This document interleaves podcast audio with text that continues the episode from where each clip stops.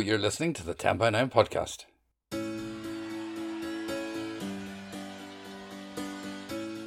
I'm Paul Doran, and in 2011, Padraig Ó Tuama and I started 10 by 9 in Belfast. It's very simple nine people with up to 10 minutes each to tell a true story from their own life, and we love it. You can find all our events and all the things you need to know about us and more at our website 10by9.com. As you know, COVID 19 has forced us out of our beloved black box and onto Zoom for the foreseeable. And while we miss our home venue and live audiences, we also love our new audiences and storytellers who've joined us from around the world. All three stories in this podcast were told via Zoom in recent months. First up is Linda Faith Kelly, and she told this story in September when the theme was nerves. I lay awake at nights worrying about what was ahead of me, even though it was something for which I had volunteered. I told myself it wouldn't be as bad as I feared, that I was exaggerating the magnitude, but deeper inside my thoughts, I was an unconvincing persuader. Marketing ideas you have come to fear or doubt rarely ends in success. Ask any politician. And when I was confronted by the physical reality of what I had planned and paid for, I longed to go home where life was safer and smaller. Bravery is not my thing anymore. But trapped by my own bravado, I climbed up, and when it started moving, I tried to sit up straight, hanging onto a higher handle, both physically and spiritually, feet dangling, mind and lungs breathing deeply. And when it picked up speed over which I had little control, I felt like I was Jonah inside a whale whose tail behind me swished with abandon as its body lurched carelessly from side to side. But this was no sea between Joppa and Tarshish. This was the M50 motorway around Dublin. A motorhome holiday had seemed the only way to find some freedom and escape the relentless and depressing prison of the pandemic. Too many others had the same idea, for the only van we could find to rent in September was an enormous four berth beast, 23 feet long. Neither of us had driven any size of van for 40 years. And although I enjoy driving, I feared the size of this creature. Oh, and I'm a terrible passenger in any vehicle. Usually I have to be the driver, but this time I backed away. I need to be in control of where I'm going, which meant on this first ever motorhome journey, I needed to know where we were going to be staying each night especially with tales of booked out campsites because of their newfound popularity. Every night was arranged, booked, and usually paid for in advance, and so we had several hours of travelling in the big bastard van swinging from side to side before we reached our first stopover. And we had booked a table in a pub nearby for dinner because they were distancing tables, making fewer available. And if I didn't get to eat, there'd be trouble. So the driver had to go faster than I would normally have allowed. The noise of everything inside the van rattling, including my teeth and nerves, was loud enough to drown out any attempts at normal level conversation. The resultant shouting only served to induce more panic. It sounded as if we were rocketing through space in a large cutlery sales van. My nerves translated into grumpiness, then exhaustion by the time we reached the pub. Steak and chips with beer from the pub's own brewery seemed the answer and should have calmed me down. But when the mind is tired of it all, the body soon follows. My head started to sink towards the plate before I'd finished eating. I retreat to the motorhome for an early night, which was when we discovered that the toilet wasn't working. Unfortunate, as a bathroom was a prerequisite we'd stipulated at the top of our list due to aging bladders in the middle of the night. Enough said. The toilet block wasn't too far away, and I had lovely new blue pyjamas if anyone cared to look at the lonely figure strolling in that direction. Afterwards, a few tears lulled me to sleep. I just wanted to sleep forever. But there was a 5 a.m. wake up call from the old bladder, so the pyjamas got another catwalk outing. I met another woman on my travels. I have to say, I didn't think her pyjamas were as elegant as mine. She had just pulled on an old fleece and tracksuit trousers. Out of habit, I glanced at the phone to see a message from my daughter in London. She had called the urgent healthcare service. I knew she'd been unwell with a high temperature and sore throat, and was initially unable to get a COVID test because, unless she could drive to a, a testing centre, not possible when you have no car. When her throat glands became swollen, we hoped it was tonsillitis, but now she was feeling worse with what might be a septic throat, more so when there'd been no return call from a doctor as promised. Now there really was something to be nervous about. We texted her and she called back to say the doctor had called and prescribed antibiotics, which she must start immediately. So she'd enlisted the help of her twin brother, who'd returned to the city just the previous day, and so was reacquainting himself with its social life, and was still awake, if not necessarily completely sensible. Somehow she persuaded him to get a taxi from South London to the North London hospital where the antibiotics awaited. She offered him a sofa to sleep on, but for some reason he was grumpy and said he'd be sending her the taxi bill. Little symbiotic relationship between those two. Maybe it's because they're not identical. Maybe I've been a bad mother and not taught them selflessness. I don't think I had any more sleep after that. Sorry to keep on about this, but at 9am on the dot, I was on the phone to the motorhome rental company about the malfunctioning toilet, only to discover the simple solution was a grey handle underneath, which had to be pushed in addition to the blue flush button something the technician had failed to mention on the Here's How Everything Works whistle stop tour before we left. Two days later, I climbed into the driving seat, and you know what? I enjoyed driving the beast. We stayed in some wonderful campsites overlooking the coast of Kerry and Galway Bay. We ate in socially distanced, COVID compliant cafes and restaurants. We met lovely people. We slept well and opened the door every morning to fresh air in what felt like the best country in the world the nerves disappeared. I don't like parables one bit, but life isn't always as bad as it first appears in new situations when things happen differently to how I had envisaged them. Oh, and we're considering buying a motorhome, but a smaller one. So, what is it with motorhomes? Whatever. It has provided us with quite a few stories of 10 by 9, so thanks very much, Linda, for adding to the motorhome genre. And if you want to see Linda tell that story, it's on our YouTube channel, along with all our previous Zoom events.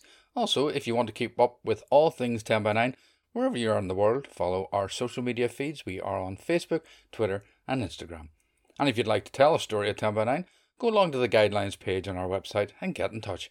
We are always looking for storytellers. Now, I am known for my modesty, so it's unusual for me to include one of my own stories on the 10 by 9 podcast. But I couldn't resist this time. It's another story from our Nerds evening, so take it away, me. I grew up next door to a haunted house. It was Amityville, The Exorcist, and Omen rolled into one. It wasn't just that it was next door either, it was the other half of our semi detached house. At night, I could feel the evil seep through, through the wall, and I would turn away from that wall, the wall that joined our two houses.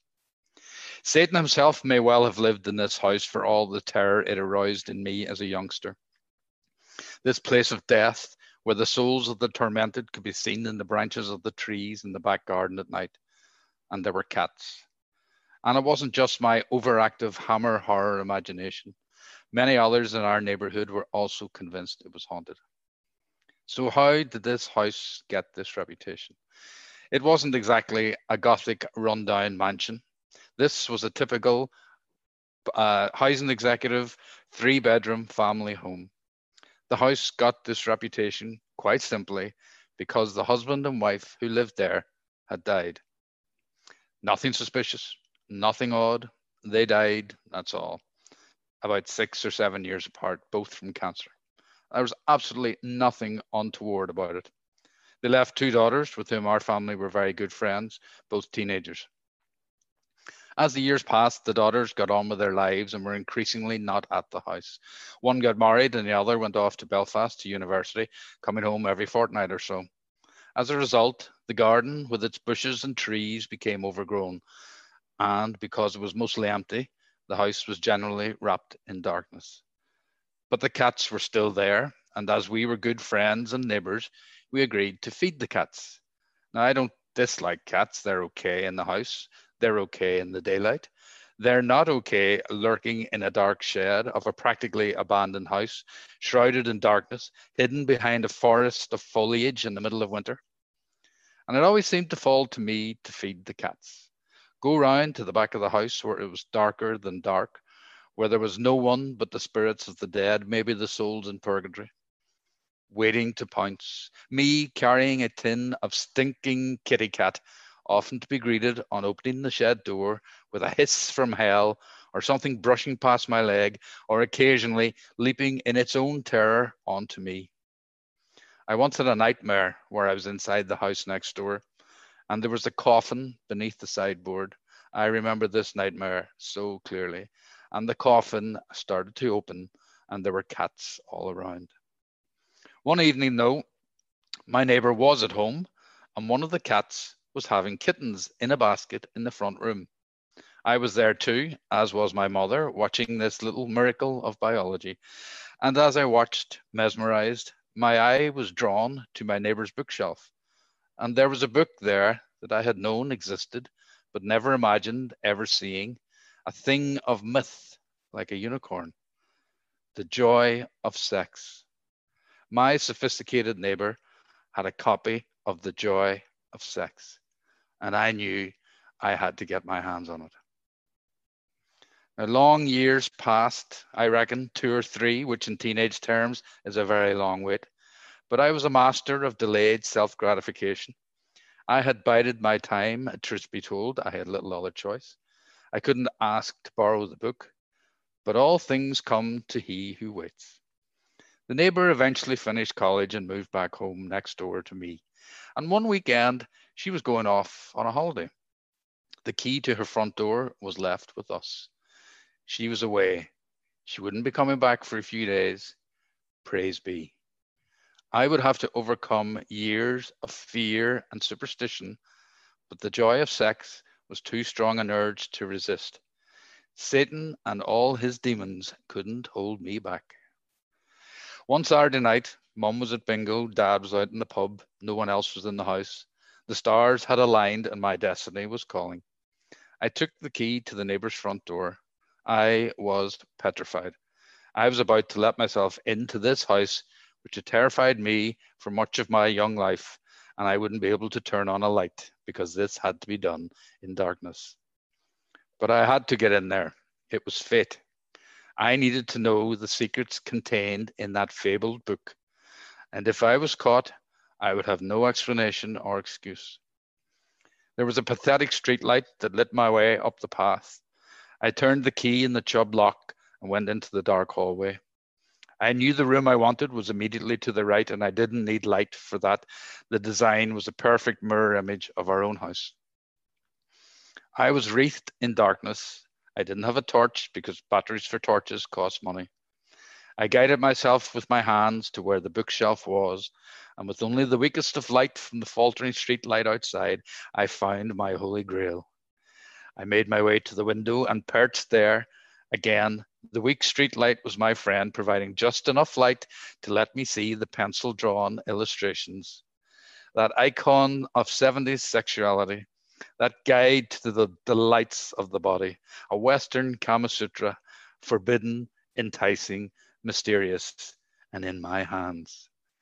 I still had plenty to be afraid of. What if someone had seen me go into the house?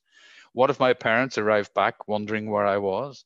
What if the neighbor arrived back early? What if the place is actually haunted? What if, what if? This house still terrified me, but no earthly or unearthly power could stop me from learning from the joy of sex. I was less interested in the words, needless to say. I flicked through various pages and positions and poses. I knew my time was limited. I knew I had to take as much in as possible and get out quietly and quickly. And soon enough, it was time to leave. So I put the book back, I slipped out and withdrew to my own house. Mission accomplished. No one any the wiser but me, and now you. I feel and felt quite pleased with myself. My fear of the house was overcome as a place of evil. This was just a house where my lovely neighbour lived. And I learned very quickly that there's more to love in the natural than there is to fear in the supernatural and to my lovely neighbor who still lives in that same house. If you ever hear about this, I'm sorry. Oh, magnificent. Um, I'm clear, I'm sure, Paul, you've never told your lovely neighbour about your breaking and entering for the purposes of pleasure. education, Padraig, education. Um, no, and do you know what? I, she's, I think she might be okay with it. She's a very cool woman. She's amazing, amazing. I'm kind of hoping she never really does find out, though. And again, I repeated, I'm sorry. Now, as you know, 10 by 9 is always free, but we do have a Patreon page if you'd like to help cover our overheads and keep us going through this period. We're so thankful to everyone who's donated, whether it's a recurring payment or a one off. We really appreciate it. Now, here's our third story. It was told on October 30th when we teamed up with the Roe Valley Arts Centre in Limavady for a Halloween evening. The theme, appropriately enough, was fear. Here's Sue Divin.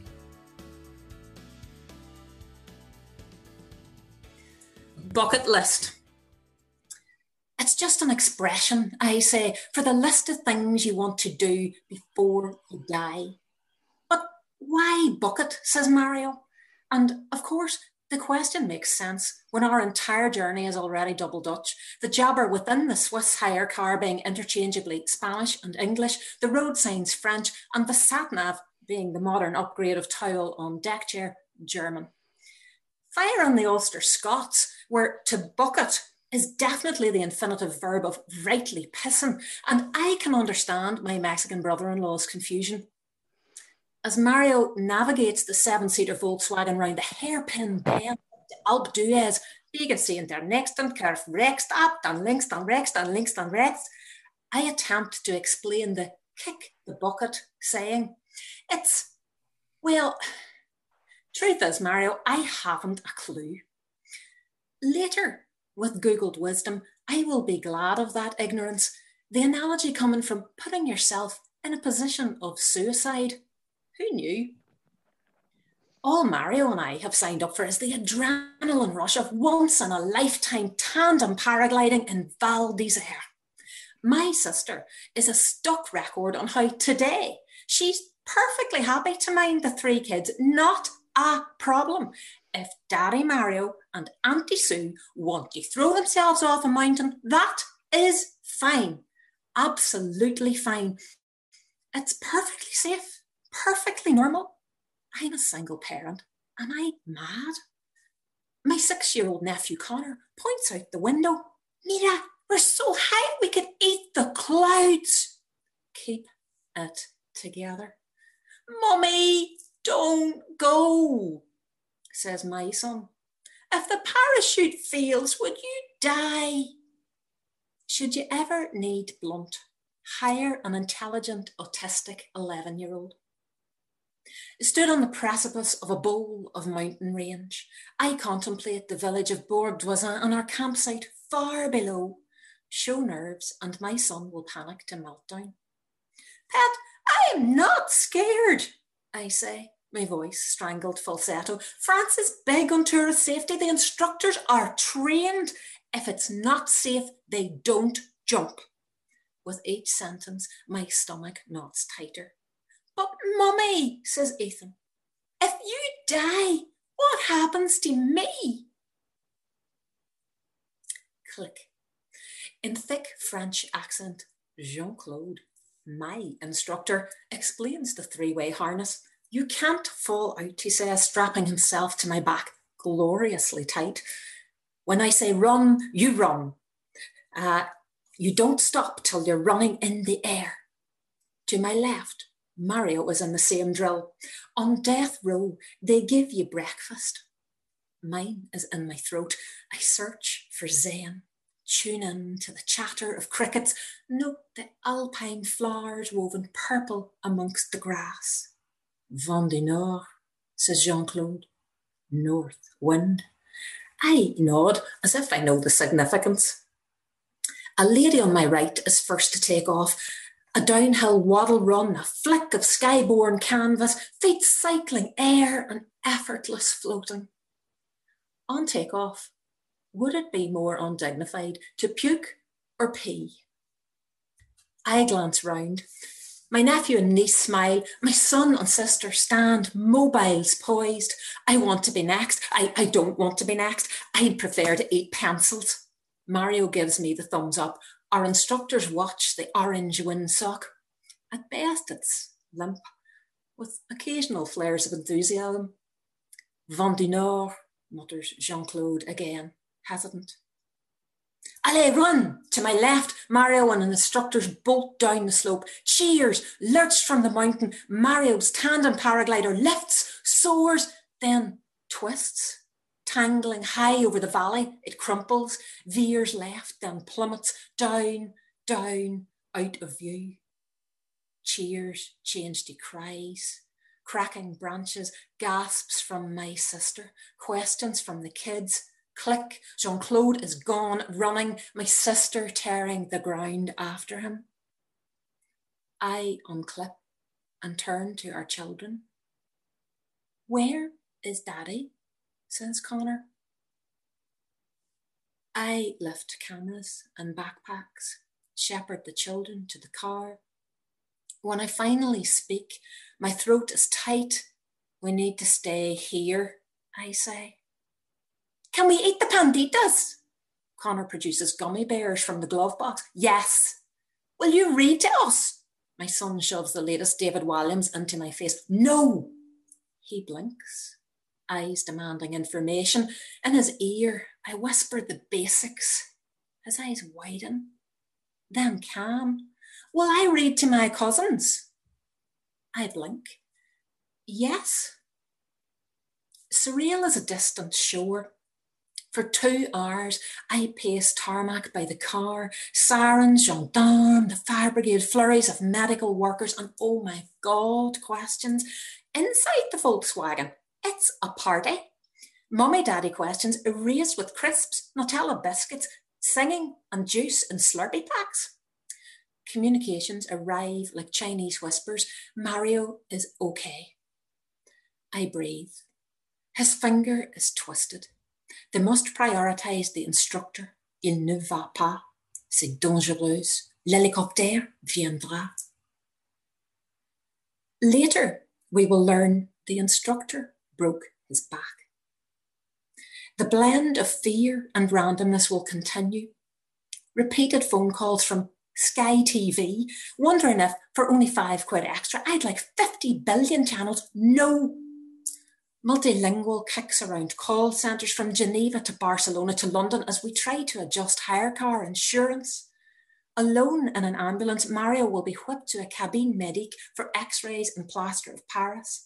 Abandoned by the outdoor pursuits company, my sister, kids, and I will trek dusty building sites of a summer ski resort where all restaurants will have closed promptly at 2 pm and refuse to feed hungry children. Eventually, with Google Maps, having located the cabine medic, my sister will comfort her traumatized husband and I will wait with the three children in the one remaining cafe that will serve us clip. The kids' eyes are wide as the plates of French pancakes arrive loaded with vanilla ice cream and mountains of white whipped chantilly. Taking a mental image of the innocence written on the faces of my nephew, niece, and son, I remove paragliding from the bucket list. Look, says Connor, grinning. He twirls the spoon and cream. We're eating clouds. Oh, thanks so much, Sue. That really was full of fear. Anyway, that is it from this podcast for now. I'm going to ask a small favour. If you enjoy the podcast, could you please go to Apple Podcast or Spotify or wherever you get your fix of 10 by 9 and give us a rating? It would be very helpful if you could leave a short review as well, a positive one, hopefully. It helps get us noticed. Now, this podcast was written, produced, presented, mixed, and published by Paul Doran, so I'm to blame for it all. I'll be back with another podcast soon, but for now, bye bye.